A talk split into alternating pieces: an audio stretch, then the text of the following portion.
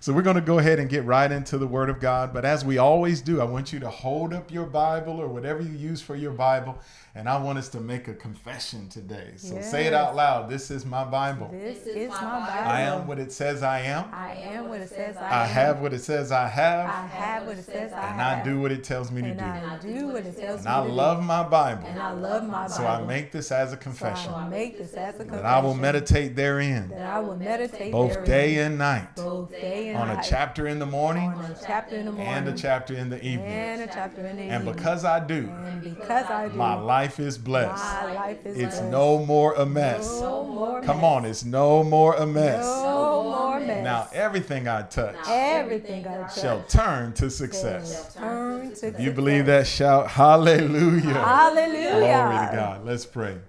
Father, in the name of Jesus, we thank you for this another opportunity to meditate your word, to study your word. Yes, God. We ask that you'll give us eyes that see and ears that hear and hearts that are open and receptive. Ah, yes, God. Father, this is a very sacred and precious word that comes from you. Yeah. We're asking you that you will cause our hearts to be flooded with wisdom and revelation that goes beyond our years and beyond our experience. Yes, God. We pray that not one person that will view this message will, will leave from it untouched and, and unchanged, but that we all will be changed for good in Jesus' in name. Jesus' name. Amen. Amen. Amen. Well, this is a, a first, at least as far as I can remember where my wife and I get to share with you from the Word of God, and I believe you'll be blessed by it. So, open with me in your Bible, if you would, to the book of Luke, chapter 22, once again. Mm-hmm. This is our third session, uh, third message from God on the subject of covenant keeper. Yes. And we're going to continue this series today, right here from Luke chapter 22 and verse 20. It says, Likewise, he also took the cup after supper, saying, This cup is the new covenant in my blood, which is shed for you. Mm-hmm. Obviously, this is Jesus here speaking at the Last Supper during the Passover, right before he went to the cross and died for your sins and my sins. And he makes a bold statement, a very profound statement. He says, This cup that we're drinking, I know it's filled with wine. This bread that we've eaten, I know that it's, it's just natural bread. But as I have said to you before, as we looked at in John chapter 6, unless you eat my body and drink my blood, you, you have no part in me. In this very special moment, with these sim- symbolic elements, he says that this cup represents the new covenant that God is making with his people in in my blood, uh, which is shed for you. So we're, we're continuing a series today that we started. If you missed any part of this, of course, we encourage you to go back online and check it out. All of our messages are for free. Mm-hmm. But we're also doing something different today. We're, we're kicking off a campaign called Covenant Keeper, mm-hmm. where we are challenging men and women, husbands and wives, young adults and children. children mm-hmm. to make a vow to abstain f- from sexual immorality. Mm-hmm.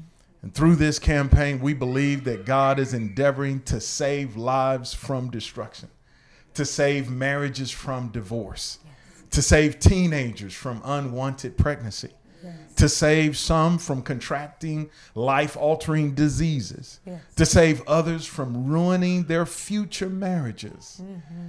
And through this Covenant Keeper campaign, we are challenging each and every parent to raise their children to keep themselves unto marriage. We're challenging every unmarried person, every unmarried man, every unmarried woman to keep themselves until marriage. And we're challenging every husband out there and every wife out there through this campaign to make a vow before God to keep yourself in marriage. So we're, we're going to just kick it off today. And this message is actually the foundation of the Covenant Keeper campaign. Mm-hmm. Uh, you'll hear more about it. We're going to have vow ceremonies. Maybe teenagers can, you know, get revelation for themselves and decide, you know what, as a little boy, a little girl, teenage boy, teenage girl, I'm going to make a vow to keep myself until I get married, and I'm not going to have sex outside of marriage. You may be a, an unmarried adult, and you may hear this message, and over the period of time while we're introducing this campaign and, and rolling it out, you may decide as an unmarried woman that, you know, I know I've, I've done things in the past, but I'm going to make a vow to abstain from sexual immorality. And of course, we're challenging every married person to, you know, renew your vows Yes. with greater understanding. Things that we're going to see today from the Word of God that I believe will put you in a good position. So, in this message today, we are simply going to lay the foundation from which this campaign is going to be built. The title of the message is called The Marriage Covenant. I like the way that sounds. I pray that you do too. We're going to see from the Word of God what God intended in this most sacred and solemn covenant.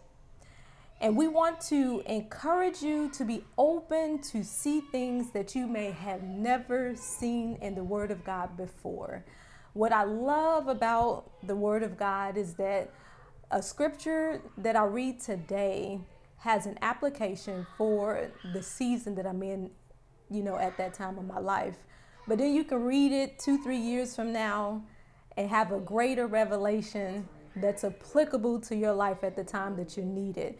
And so we're simply asking that you keep an open heart, open eyes, and be prepared to learn things that you may have never learned before. This series is going to bless you. Man, this is awesome. So let's let's go ahead and dig right into it. We're going to start right here in Luke 22 and verse 20 in the New Living's translation. Uh, this time, a a different perspective. He says here, after supper, he took another cup of wine and said, "This cup is the new covenant between God and His people." Mm-hmm. Notice that it's not just a new covenant between me and Jesus, or, or between God and Jesus. Mm-hmm. This is a is my this cup is the new covenant that God is making between Himself and other people. Amen. It's an agreement confirmed with my blood, Jesus said, which is poured out as a sacrifice for you. So Jesus is referring to a new covenant that God was making with people in his blood. Mm-hmm. New means that there was an old. Mm-hmm. And of course, we've learned already that the Bible is a book of covenants. Yes. I mean, particularly, you know, it says Old Testament, New Testament, but really it should say Old Covenant and New Covenant. The word Testament actually in the Greek is covenant, and that's why it reads here, this is the cup of the new t- new covenant in my blood. And so I challenge you from this day forward, be covenant minded. Yes. And as you see, we get into the elements of this ministry. eh, I, I've been more covenant minded ever since. I, I challenge you when you read your Bible, read it as I'm reading out of the old covenant. Now I'm reading out of the new covenant, and you'll find yourself in it all the more. And so, so far in this series, we've learned that there is a danger in being a stranger to the covenants of promise. Stranger danger. Yes. And so we seen the covenant that Noah had with God. And then we took a look at the covenant that Abraham had with God. And then we looked at David, um, who's my all time favorite Bible uh, character. We looked at the covenant that he had with God. And then just last Sunday, we looked at the covenant that Jesus had with God. And so today, we're going to take a look at the marriage covenant as well. You know, uh, in, in talking about the marriage covenant, there's a danger as married people in being a stranger to what we have with the person that we're married to. Uh, for an unmarried woman or man, there, there's a danger in not knowing what marriage is all about. Yes. And what we're going to learn today is about the marriage covenant. And that's really what it is. It's not just an agreement, it's not just a contract. I know I don't make any light. You know, we go to the state of Texas and we get our licenses for marriage, and we make no light of that. But truly, in the eyes of God, when you say, I do at that altar, mm-hmm. whether it be before a judge or before a minister, God Almighty sees it as a covenant in blood. Yes. And that's what we're going to look at today. And then last week we learned about the blood covenant. That covenants of old were made in blood and with the shedding of blood. And so we we see that when Abraham made the covenant with God, it was a blood covenant. We see that there were animals killed, and uh, it was just almost like a massacre, so to speak. But it pretty much showed that once you make that kind of covenant, there's no turning back mm-hmm. once you go forward. And the only way to break that kind of covenant is by death. And so that's why we see so much shedding of blood in the Old Testament, where animals were killed to create and formulate that covenant between themselves and with God. Yeah, so covenants of old were made in blood and with the shedding of blood.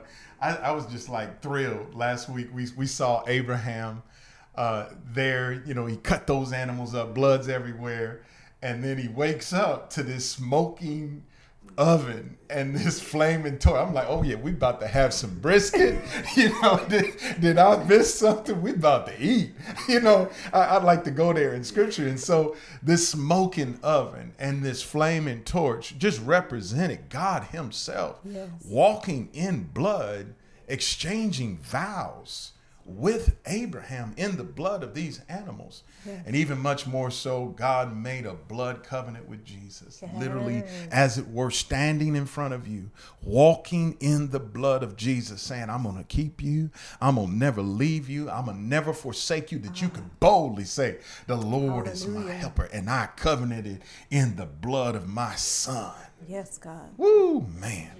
What a blessing that is. So, God Himself made a covenant in the blood of Jesus, and anyone, you might be out there today and you just happen to be stopping by and you're listening to this and something is just keeping you stick stuck here. You, if, if you believe in Jesus as the yes. Son of God, that he died for your sins. You get to partake in a covenant with God, partaking of his body yes. and his blood. You come into covenant with the Almighty God. Yes.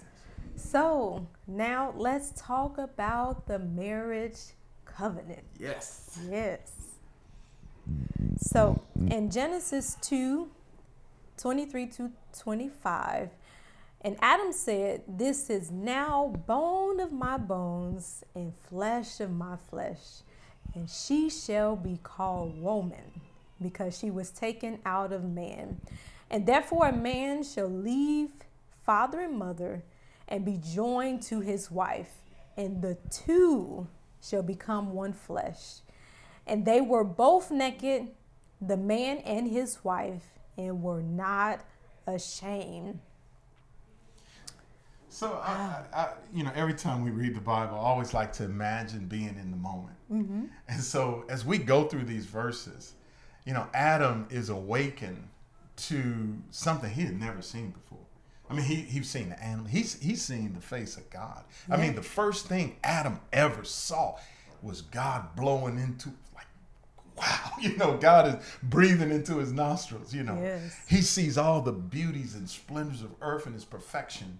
But one day he goes to sleep. God causes him to go into a deep sleep, and he wakes up, and the finest creation on the planet somebody described it as a brick house. Oh.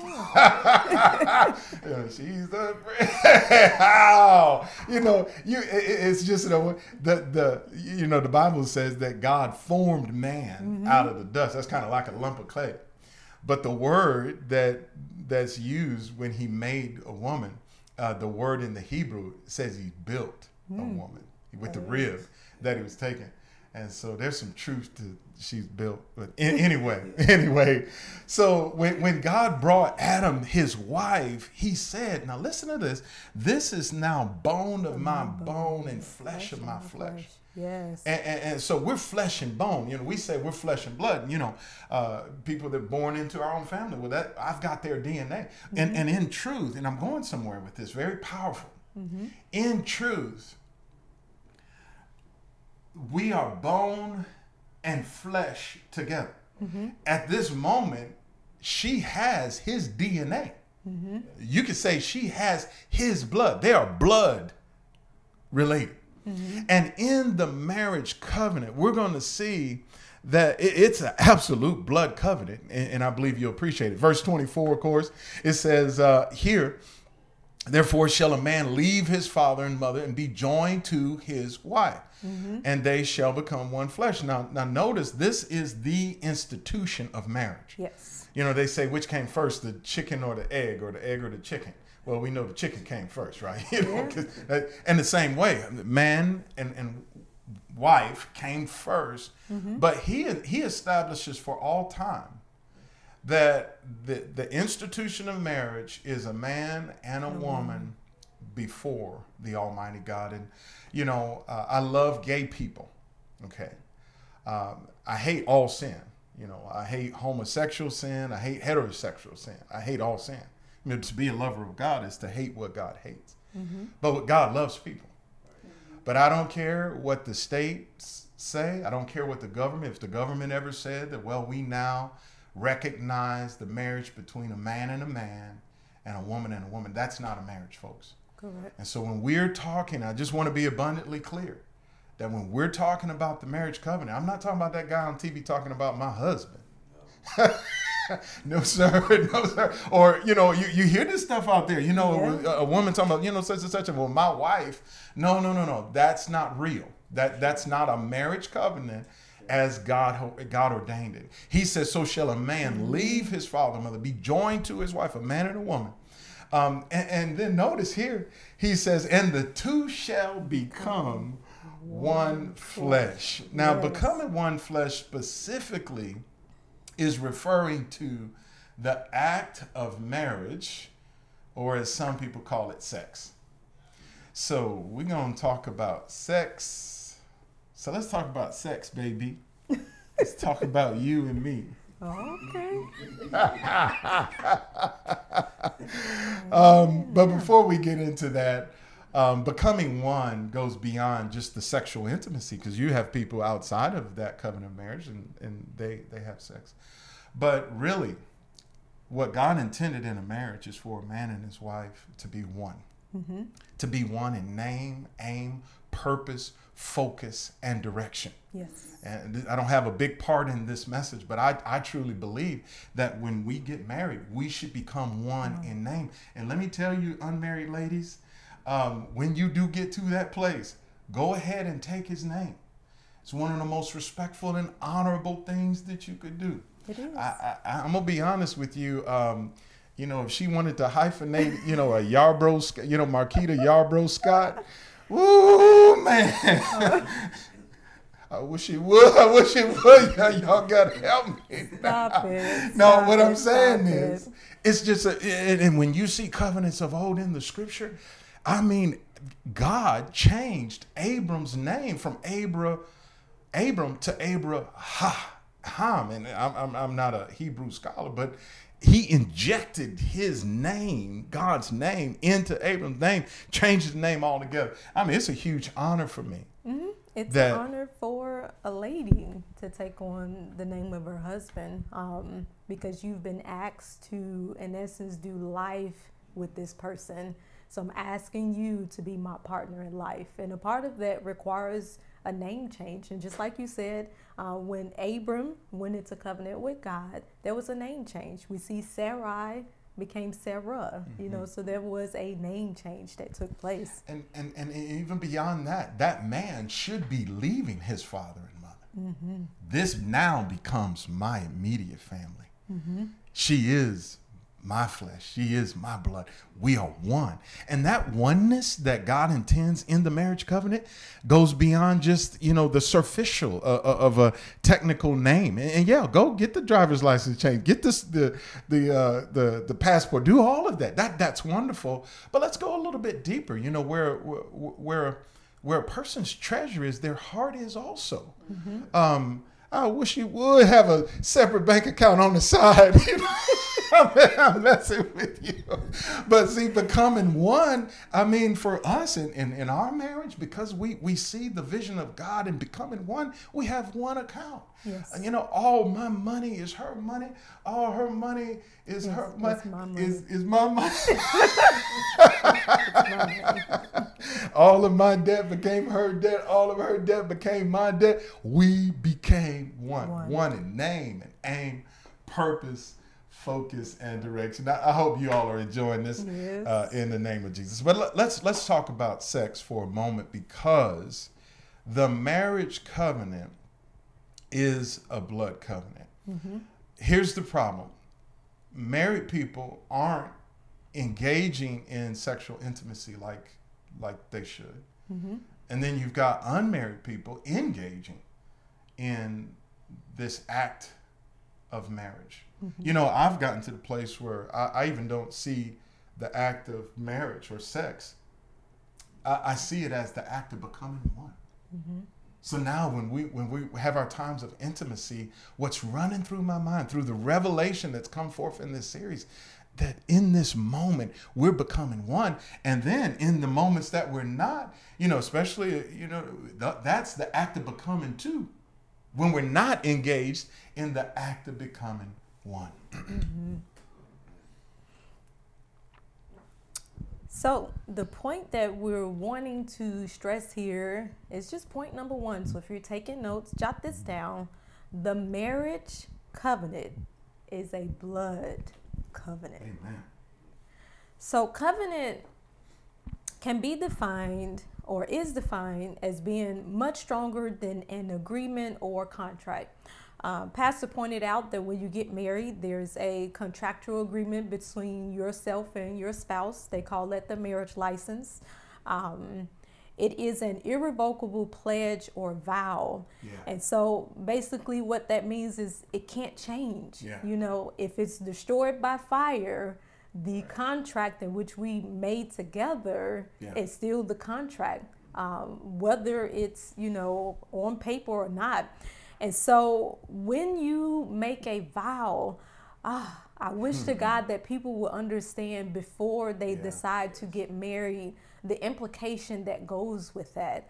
Um, and I believe, you know, with doing so, the rate of divorce yeah. will come down considerably if we took the time to just think about what that means. What does it mean to really make a covenant? And not think of it as just a, a piece of paper that when it doesn't work out, we can rip it up and then that's the end of it. Um, and so I'll say it again it's an irrevocable pledge or vow, a promise between parties carried out to the terms agreed upon that can only be broken by death. And so we see those kinds of covenants made in the Old Testament time yeah. and time again. They made blood covenants, and the only way to cancel yeah. it out, so to speak, somebody die. had to die. Oh yeah. yeah. That's a that's a covenant. And what we want you to understand, we want your children to understand. Mm-hmm. What we want every unmarried person, every married person to understand that it's not just a license. It's not easy in and easy out. Correct. That you should see it as a covenant. And a covenant beyond agreement, beyond a contract, is something that you vow and you keep. Look at this, and you can see this expressed throughout Scripture. But in Deuteronomy 22 and 20, mm-hmm. so if you go there, And we're going to look at Deuteronomy chapter 22 and uh, verse 20 through 22. I thought it was cool because Luke chapter 22 and verse 20 is our, our golden text for this series. Mm-hmm. And this is Deuteronomy 22 and 20. It says this But if the thing is true and evidences of virginity, are not found for the young woman, then they shall bring out the young woman to the door of her father's house, and the men of her city shall stone her to death with stones, because she has done a disgraceful thing in Israel to play the harlot in her father's house. So shall you put away the evil from among you. Verse 22 says, If a man be found lying with a woman, who's married to a husband, then both of them shall die. The man that lay with the woman and the woman. So shall you put away evil from Israel. Hmm. Now, obviously, God is talking to the children of Israel. Um, and, and but there's something here that we can learn from this. God was very, very serious about the marriage covenant. I believe he still is today. Mm-hmm. Now, I, you know, obviously the requirements, you know, you, know, you, you can't just be killing folks. you might feel like killing somebody, but you can't be killing folks over this. Yes, But yes. but but there's something definitely. He's talking to the children of Israel, and the Bible says that the Old Testament we have the Old Covenant writings, so for our admonition, so we can learn from it. Yes. And there's something here pertaining to covenant because what we're trying to minister to you is that the marriage is a covenant and it Yes. is a blood covenant. And by definition of covenant, it can only be broken by death. I mean, that's what we say in our vows until death do us part. So now there's two aspects here because he's talking about the tokens of or the evidences of virginity. What is that talking about? Well, uh, in that day, because of the way God designed the marriage covenant to be, he only intended for a man and woman to be together with just themselves, a monogamous relationship as it would be. And so that little girl's supposed to keep herself until marriage, mm-hmm. and then in, in the act of marriage, in that on that night of their marriage, and they consummate the marriage. That hymen is broken, the blood is shed, and that consummates this marriage covenant. Well, the shedding of that blood would end up on that sheet, and for the children of Israel, they were instructed bring the sheet out as evidence that this girl was indeed a virgin. And if it wasn't found, I mean, that was like a life or death deal for that little girl. Mm-hmm. And then also, I mean, I'm, I'm glad he added that if a man has a wife and, and she, what, let me read it correctly. He says, if a man is found laying with a woman who has a husband, so that's an adulterous relationship. He said, then both of them shall die. Um, this blood covenant is a very serious thing in the eyes of God. Now, obviously, you know, the I said this before that in a woman's body, that hymen was a membrane. There's no natural function that the doctor can tell us about, but it's supernaturally designed. And our sons and daughters, you know, I'm thinking about you parents out there. I'm thinking about Russell and Tori, who just had a, a little boy not too long ago. Paul Sheffield and Ashley just had a little girl not too long ago. I'm thinking about S- Stephen Lewis and Antoine. Uh, You know, so many of us that are young parents. You know, for me, I want to be able to teach my boys what circumcision is. yes. I don't want them to have to find that out in health class. I, I don't want to have to leave it up to anyone else. I want to explain to them that this is what circumcision is and, and this is what it meant. And and I want to be able to tell them that, you know, your PP is your covenant keeper. Yeah. And so, you know, you don't put this anywhere. And, and when the time comes, that's between you. You know, I don't know at what point I'm going to have to teach them that, obviously, when they get older. Uh, and, and for little girls, I mean, we don't Yeah. have little girls, but, you know, uh, you know, if, if you ever have as a mom at the appropriate age the opportunity to talk about, explain her anatomy to her and tell her God designed this as your covenant keeper. And, and think about it as men. You know, we relieve ourselves every day. We ought to be reminded daily that's my covenant keeper. I don't give this to anyone but the woman that I'm in covenant with. And a woman, we should, as a woman, can, be reminded daily. You know, as I said, you know, now when, when we're together intimately, I see it not as sex. I don't even see it as the act of becoming one, which it is. I see it as um, well, not the act, just the act of marriage. I see it as the act of becoming one. That this that we are covenant keepers in that respect. Amen. So if you're taking notes, just want to um, stress again that this is point number one. The marriage covenant is a blood covenant. Amen. So, with that being said, let's look at Malachi 2 and 14. Yet you say, For what reason? Because the Lord has been witness between you and the wife of your youth, with whom you have dealt treacherously. She is your companion and your wife by covenant. And so, marriage was intended to be a real blood covenant, and it is a blood covenant. Yeah. So, uh, So, uh, yeah, and it is a real blood covenant. And, and you say, well, I, I wasn't a virgin when I got married, and that might be your story. So I don't have that experience of, you know, my husband being a virgin and I was a virgin, and you know, oh, that wonderful picture. That's probably the rarity I mm-hmm. mean, and what we're hoping is to turn and create a generation of young people that desire to abstain. You know that that go to college today. You know, and purposefully be you know keeping them. So we, we desire that. But but let's say that's not your story. You know, Yeah. does that mean we you know that this none of this applies? No, it does apply because think about sexually transmitted diseases. I I mean, there are certain diseases that you can only get through having sexual intercourse. Yes. I mean, you know, when HIV first came out, you know, there was this, everybody was scared. But, you know, you could shake hands with a person with the, the AIDS virus and, and, and not contract it. But if you're sexually in, why is that? And let me explain. Even though uh, there, there's no necessary exchange of blood, like a, a blood transfusion or, you know, needle, uh, uh, you know, with drug use. But because I don't know if it's the, the thin layer of the skin in sexual intimacy, something can get into your blood and you can give something into somebody else's blood. What am I saying?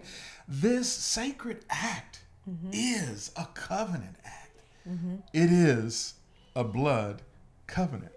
Just as it was in times of old, where you know people would enter into blood covenants, they would cut them, cut themselves, and mingle their blood. And you know, if I'm O positive, you know, she happens to be O positive, but if she were O negative, you know, and we, you know, exchange blood, uh, her blood's not going to change. You know, her blood is her DNA. My, I have mine.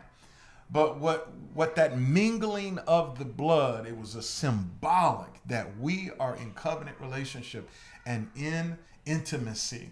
There is that mingling of the blood that says we are in covenant relationship. Let me let me finish this point by challenging those of you that are parents from Deuteronomy chapter 6 and verse 6 through 9. It says, And these words which I command you today shall be in your heart. Mm-hmm. You shall teach them diligently to your children, and shall talk of them when you sit in your house, and when you walk by the way, and when you lie down, and when you ra- rise up. And you shall bind them as a sign on your hand, and they shall be as frontlets between your eyes. You shall write them on the doorposts of your house and on your gates. We are challenging every parent to teach these realities at the appointed season of your child's life. And understand this children know more, especially teenagers, know more than you might might want to know. Yeah. Explain to your children the physical symbolism of their own bodies. And mm-hmm. as an adult, be reminded daily of covenant keeping. You know, married couples, be reminded in moments of intimacy that this is the act of becoming one, that this is covenant keeping, and see these moments of intimacy as God has designed. Let's talk about abstaining from sexual in- intimacy. This is our second point for today. Just a couple more. Amen. So the main the, the main thing we want to get across to you is that marriage is a blood covenant. But number two, we're challenging everybody that's watching this to abstain from sexual intimacy. Yes. And I say everybody. I, I can remember I was an assistant pastor in Phoenix, Arizona, mm-hmm. and a woman came up to me wanting prayer, and you know she was having some issues, and so we get to come to find out she was struggling with fornication, and she was seventy. You know, I had to keep a straight face. I had to keep a straight face. But in reality, all of us are impacted by the sexual drive that God has given us. Yes.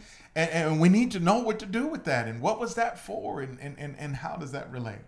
Well, the reason why we add this second point to abstain from sexual int- in- intimacy, not just because abstinence is, is our idea, but it's actually the Word of God. In 1 Thessalonians chapter 4 and verse 3, God says, For this is the will of God, your sanctification, that you should abstain from sexual immorality. So no matter your age, whether you're a teenager or whether you're a widow or a, you know as a as a man or a woman in your 60s, 70s or 80s, this word is for you. Mm-hmm. And God is saying this is the will of God. What is that? That you be monogamous. Amen. In other words, that you be with with one person that you're married to intimately or don't be with anybody in that regard. Mm-hmm. He says, This is the will of God, and this is for your sanctification. In other words, this is what separates you and makes you different from the world. Yes. Oh, man, this is good. And then he says it very clearly that you should abstain from sexual immorality. And then in 1 Peter 2 and 11, it says, Behold, I beg you as sojourners and pilgrims, abstain from fleshly lusts which war against the soul. Um, so just as Peter made a plea, I make a plea to you mm-hmm. to abstain from fleshly lust. Yeah. And so, immorality, sexual immorality, can simply be defined as engaging in immoral acts or mm-hmm. wickedness, as the Bible would say. And so there are several things that, you know, fall within this category. Um, it's not right for a husband to sleep with someone he's not married to. Um, it's not right for a teenager to have sex with an adult, right. uh, with another teen, or even with a child. Yeah. Um, molestation isn't right, right, in any regard. Yeah. Uh, rape is not right. Yeah. Uh, watching other people mm-hmm. engage in some immoral activity is not right. Um, two guys or two women being together is not right. A threesome isn't right. And these are just a, a, a small list of things that fall within the category of being immoral. Mm-hmm. Um, the list goes on, um, but the Bible is very clear um, that we are to set ourselves apart. And he tells us that because it helps in our witness to others when we abstain, when we make a decision to um, just decide this is just something I'm not going to do. And in doing so, we are better witnesses to others that may be struggling in this area. But, but what if it what if it just feels right? she looked at me so strange. You know, that you, you might be watching right now. Some of what? you remember the song. You know, the guy said, if loving you is wrong, then I don't want to be right. You know, our bodies, um, you know, and, and you might feel like you're in love with this person, but if they're married to somebody else, it's just not right. And even if you're only just with them, that's not, right. not right right? And you know, again, and so you know, the evaluation, you know, how do you define sexual immorality? Because what we're challenging you through this covenant keeper campaign, not just this series, but we're just gonna make this ongoing year after year as you know kids go from faith kids to tag youth ministry. We want them to be exposed that you know, hey, at some point, if you desire to to make a vow of abstinence, you know, before God, we want to support you in that. And, and, and you unmarried people, as you're preparing yourself, my wife shared this with me yesterday as we were getting ready. One of the things that Balaam advised Balak, he couldn't curse the people of God. Correct. Balak hired Balaam. He said, "Hey, the children of Israel are too great, and too mighty. You know, curse them." He said, "Man, I can only do what God says." And God said, "Bless." So He blessed him. He, he says, "I cannot reverse it. You know, God has blessed. But then Balaam advised Balak on the side. He said, "Now look, you know, I I, I know I can't curse them, Correct. but I do know this: if you send those Moabite women down there, and those guys get to seeing them, and they get to being with people that God commanded them, then that will prevent them from their promised land. And, and I, I'm saying this by the Holy Spirit some of you unmarried people, some of you married people, mm-hmm. you've been struggling to reach your life potential. Yes. You, you've been struggling to see your dreams fulfilled because of these moments where you've not abstained, where, where, where you've not kept yourself. I'm challenging you. Take this to heart. Yes. You know, I'm going to make a, a vow. We're going to renew our vows according to this this revelation as being covenant keepers. We're going to get little little tokens that remind us of covenant keeping little you know little things little bracelets and you know sometimes people get little rings and just little reminders that i've made a vow yes that i only do this with the one that i'm married to. Yes. Amen. Amen. You know i was taught all of this as a kid. I was raised to abstain from sexual immorality. Mm-hmm. And uh, there was one scripture that I'll never forget. If so, if, if you could turn there with me, in the book of First Corinthians, chapter six and verse eighteen, in the King James it says, "Flee fornication." But in the New King James, which gives us an understanding, we, we don't use the word fornication every day, but we understand what immorality is, and that's the definition of that word. But listen to this. In verse 18, the Bible says to flee sexual immorality. Mm-hmm. Every sin that a man does is without the body, but he who commits sexual immorality sins against his own body. Now, that's not just for the single person. That's mm-hmm. not just for the child. That's for the married person. See, you know, fornication. Well, if you just limit it to uh, having sex and you're not married, but if you're married, then that doesn't apply to me. But wait a minute, sexual immorality applies to everybody, right? Because you could be married and still be doing something sexually that's not right. Mm-hmm. Amen. And so he says, flee from it. So I would, uh, I was raised this way, and I got to a point, man. My my my the friends in school, they were having sex, and I'd find out about it. And I went home one day, and I told my, my mom, I want to have sex. Everybody's having sex you know, she tried her best, you know, well, if everybody jumps off a bridge, you're going to jump off too. You know, you know, she did her best to hold me off what the Bible says, flee fornication. And I threw out, I was like, well, mom, did you and dad wait before? And she was like, you know, my dad walked in finally. And she said, Stanley, talk to your son. And I remember this to this day. He said, son, there's a special blessing if you wait. Amen. And that was enough to keep me as a child. I was 26 years old when I got married and I was still a virgin. And that's my heart cry. That that not be such a rare experience that a boy or a girl, you know, wait until they get married it ought to be that's how we raise. You know i'm challenging us as parents. We want our boys to be raised in the nurture and admonition the teaching of the lord. And this is the will of god. This is what god teaches that you're only supposed to be with the person that you're married to. We are giving you as parents and as adults and as as people whether in a marriage or out of we're giving you the tools to win in life Mm-hmm. I pray this message goes viral. Yeah. So notice this.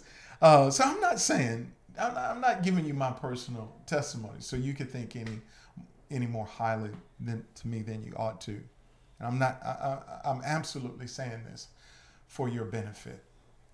You know, we're called, my wife and I, to help parents raise their children the right way. We're called to help unmarried people live their best life mm-hmm. to enter into their promised land. We're called to help marriages be protected against affairs and divorce.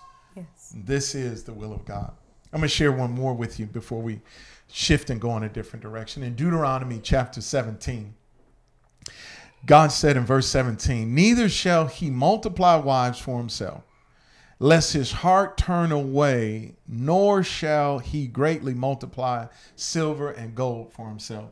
Mm-hmm. Now, this is God through Moses telling the children of Israel about their kings. And he's saying, you know, don't, the king is not supposed to have a bunch of wives. Correct. And, and the reason why is so that his that his heart doesn't turn away, and he mm-hmm. also shouldn't greatly multiply. Not not that he can't have money, but he he shouldn't greatly multiply money.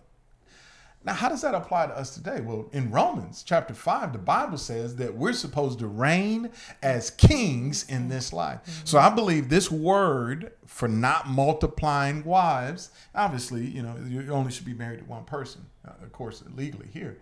And, but but I'm also talking about not multiplying to yourself um, many different intimate partners. There's a reason why you should you know keep yourself just for one person. And. I'm going to show you in the Word of God. As a young person, as, as a as growing up, a young adult, having this strong sexual desire, wanting to be intimate, but wanting to do it God's way, when I read this scripture, revelation flooded my heart. Finally, I could understand David. I mean, when you think about David and, and Bathsheba, I mean, David was married and Bathsheba was married at the time that they had, a, had, an, had an affair. And, and, when you think about, you know, like mean, he's the king. He's got not only one wife. At the moment, he had uh, Michal. He had another lady, uh, Hinnom Noam. I ain't getting the names right. He had Abigail and this other girl, er, other lady named Eglag. All he had four wives. He's the king of the land, and he's out there on a porch one night. I mean, come on, right? Mm-hmm. But there's a reason why God says what he says.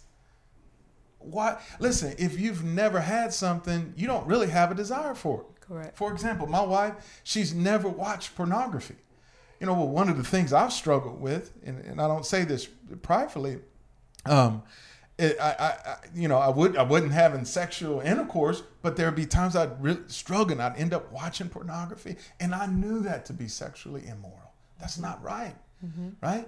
Well, and, and, even as an adult, as a married husband, the thought will come, a temptation to come. You know, oh, why don't you go look? Oh, no, no, I'm a covenant keeper right? So now I, I, I keep myself, even though there may be a, a, a, tug there to look at something I shouldn't look at, or you know, to see something I'm not supposed to see. No, I position myself as a covenant keeper. But for her, it's not even a struggle.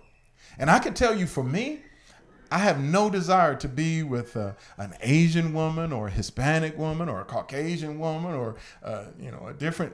I, I have that not that desire, and I can tell you one of the reasons is because I don't know what that's like. Am I preaching good to anybody today?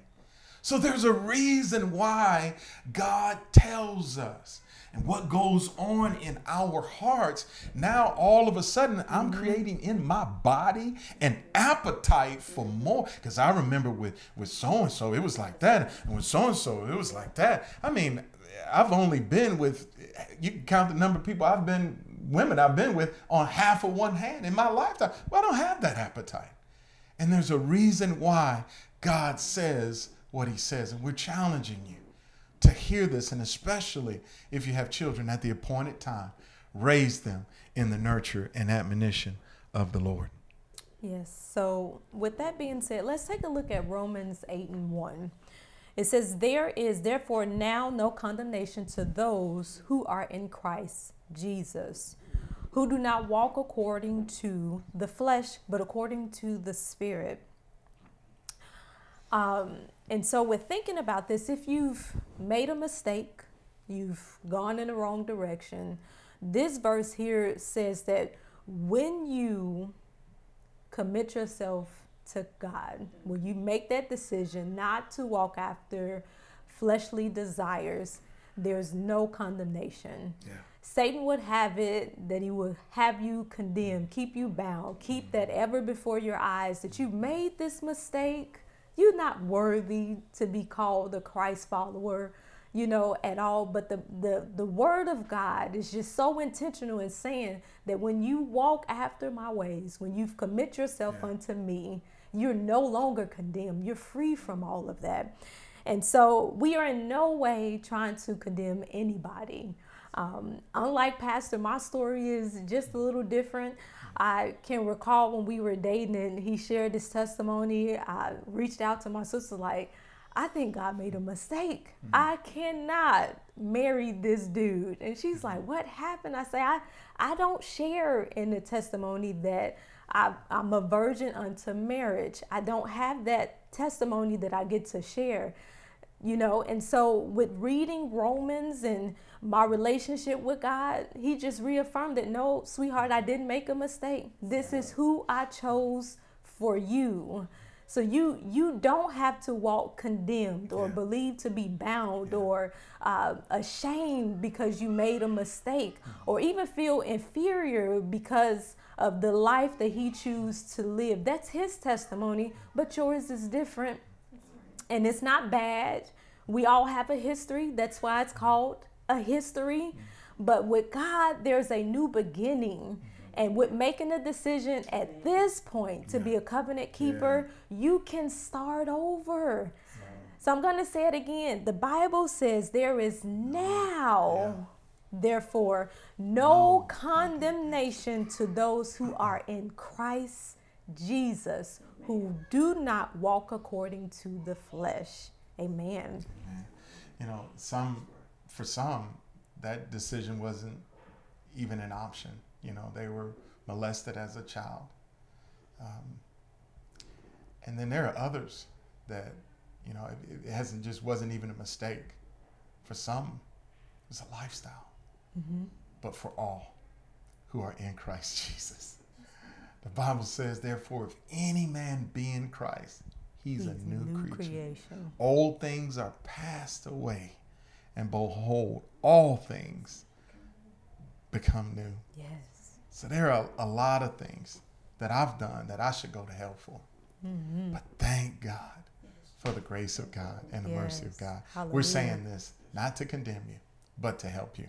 Mm-hmm. There's one more in Jeremiah chapter 3 and verse verse number 1. He says here, they say if a man divorces his wife and she goes from him and becomes another man, another man's, may he return to her again. Would not that land be pol- greatly polluted? But you have played the harlot with many lovers, yet return to me, says the Lord.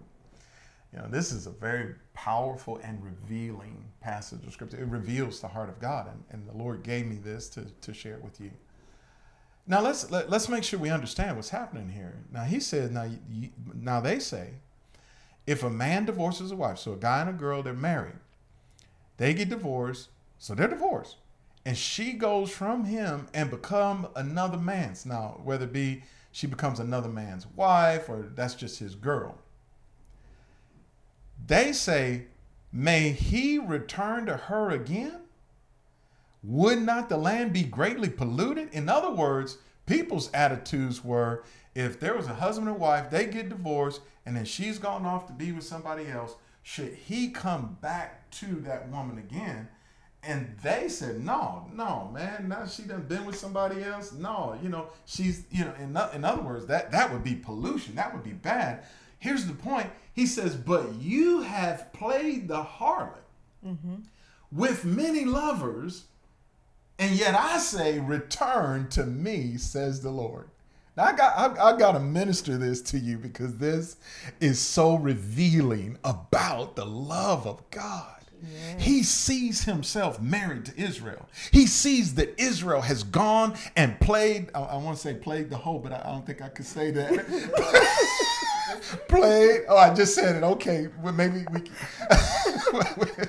played the harlot with many lovers, and he says, "I want you back." Mm-hmm. Let me minister to you, just in case you're a married person and maybe you've messed up. That doesn't mean it's the end of the covenant. What covenant says is, "I want you." Regardless of what you've done or don't do. Mm-hmm. God says, Come back to me. He sees himself. He says it in this passage I'm married to the backslider. Mm-hmm. So, child of God, no matter where this message finds you, mm-hmm. whether you've been involved in homosexual relationships before, whether you've been in, in- involved in, in being a pimp or in prostitution, whether you've been involved in adultery or fornication, whether you've made little mistakes, whether you're into pornography, it doesn't matter. It doesn't. God wants you back. Yeah. And what we're saying to you in this this message is come back to him. Mm-hmm. Come to him.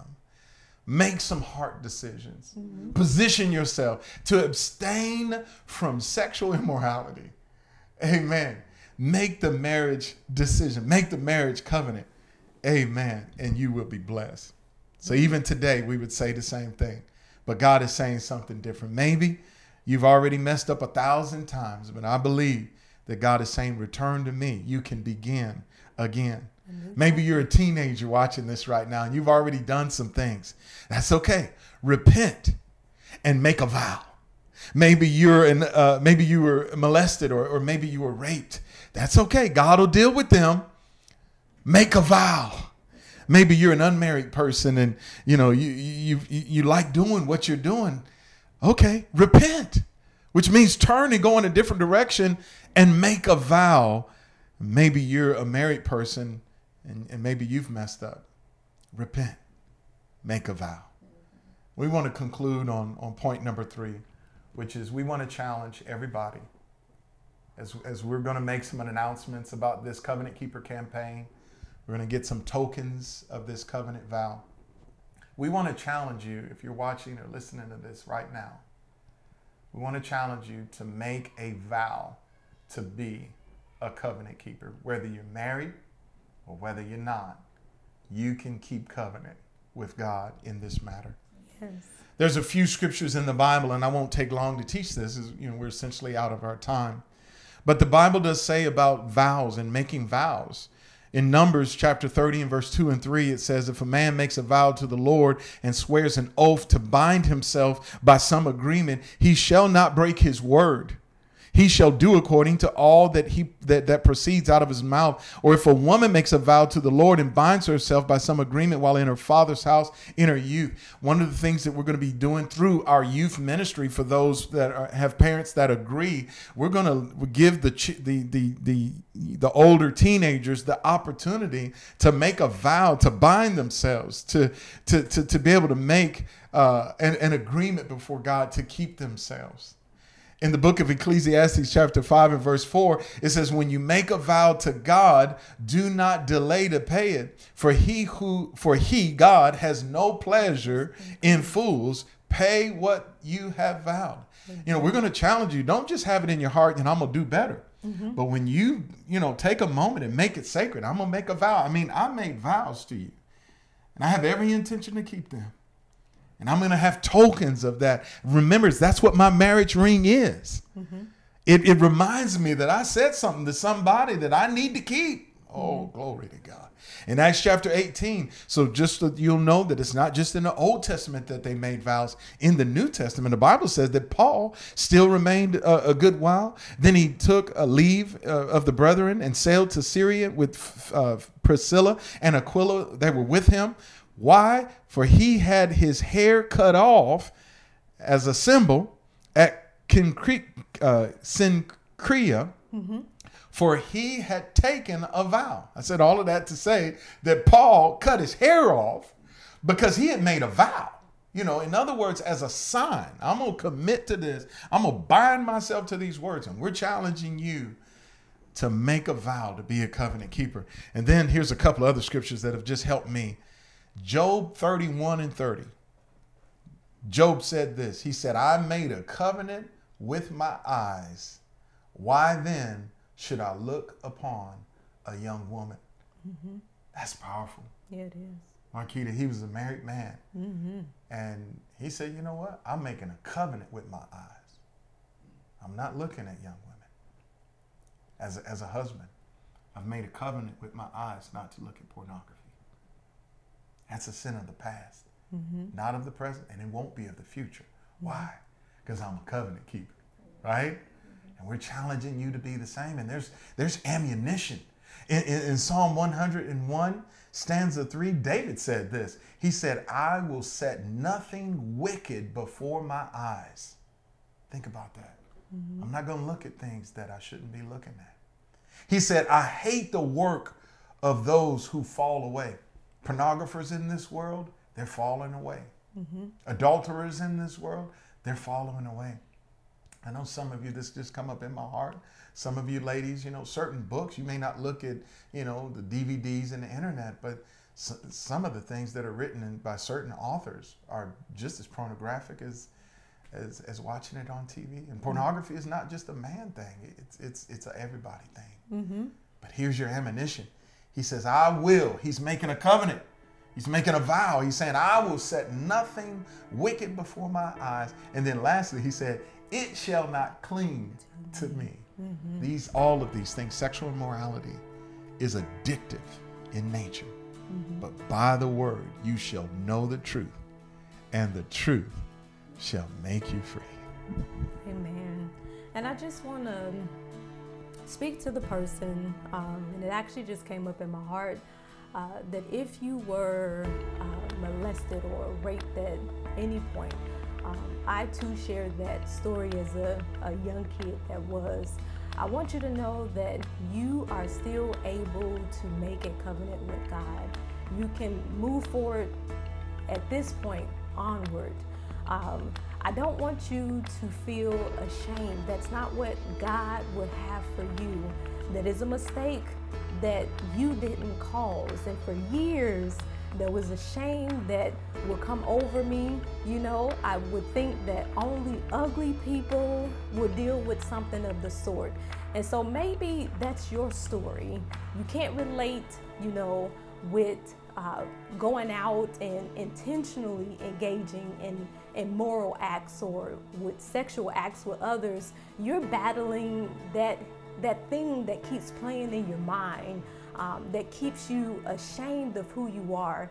And I'm here to tell you that you don't have to be. Let this be your new beginning. Yes. Make a vow before God to be a covenant keeper.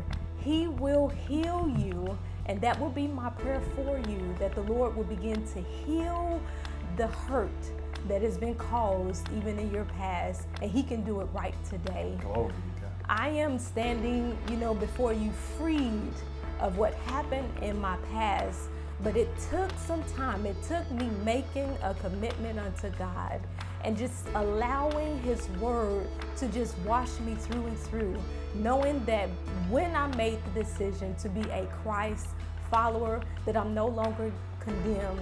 And regardless of what Satan says, Jesus died on the cross for me as well. And he took that sin, that shame, that evil, wicked act that was caused unto me, and he nailed it to the cross. And so today, I encourage you to just be free. You know, make that decision to run hard after God and allow Him to heal those places that you've keep hidden from others. We want to pray with you right now. I pray that you find yourself in this message. Mm-hmm. Let's just pray before God. Bow your heads with me. If you're listening or watching this right now and you've made some mistakes or mistakes were made against you, mm-hmm. let's allow God into our hearts to heal us right now. Yes. For some of us, we need to be saved. For others of us, we need to rededicate our lives to God. Yes, God. Let, let, let us lead you in that prayer right now. I want you all to repeat this after me. Say this out loud. Dear Heavenly Father, Dear Heavenly Father thank you for this word today. This word today. I receive it. I receive and, I purpose in my heart. And I purpose in my heart. In the next weeks and months to come. Months to, come to be a covenant keeper. Teach me more. Reveal your will that I may obey it. I do believe that Jesus Christ, that He is the Son of God, that He died for me, bearing my sins for me, the mistakes that I did, the sins that I committed, nailing them to the cross. I also believe that you raised Him from the dead that Jesus is alive. Come into my heart. Forgive me, Father, for I have sinned. And I accept, your offer of forgiveness. I'm now a new creation. Condemnation, you have no more place.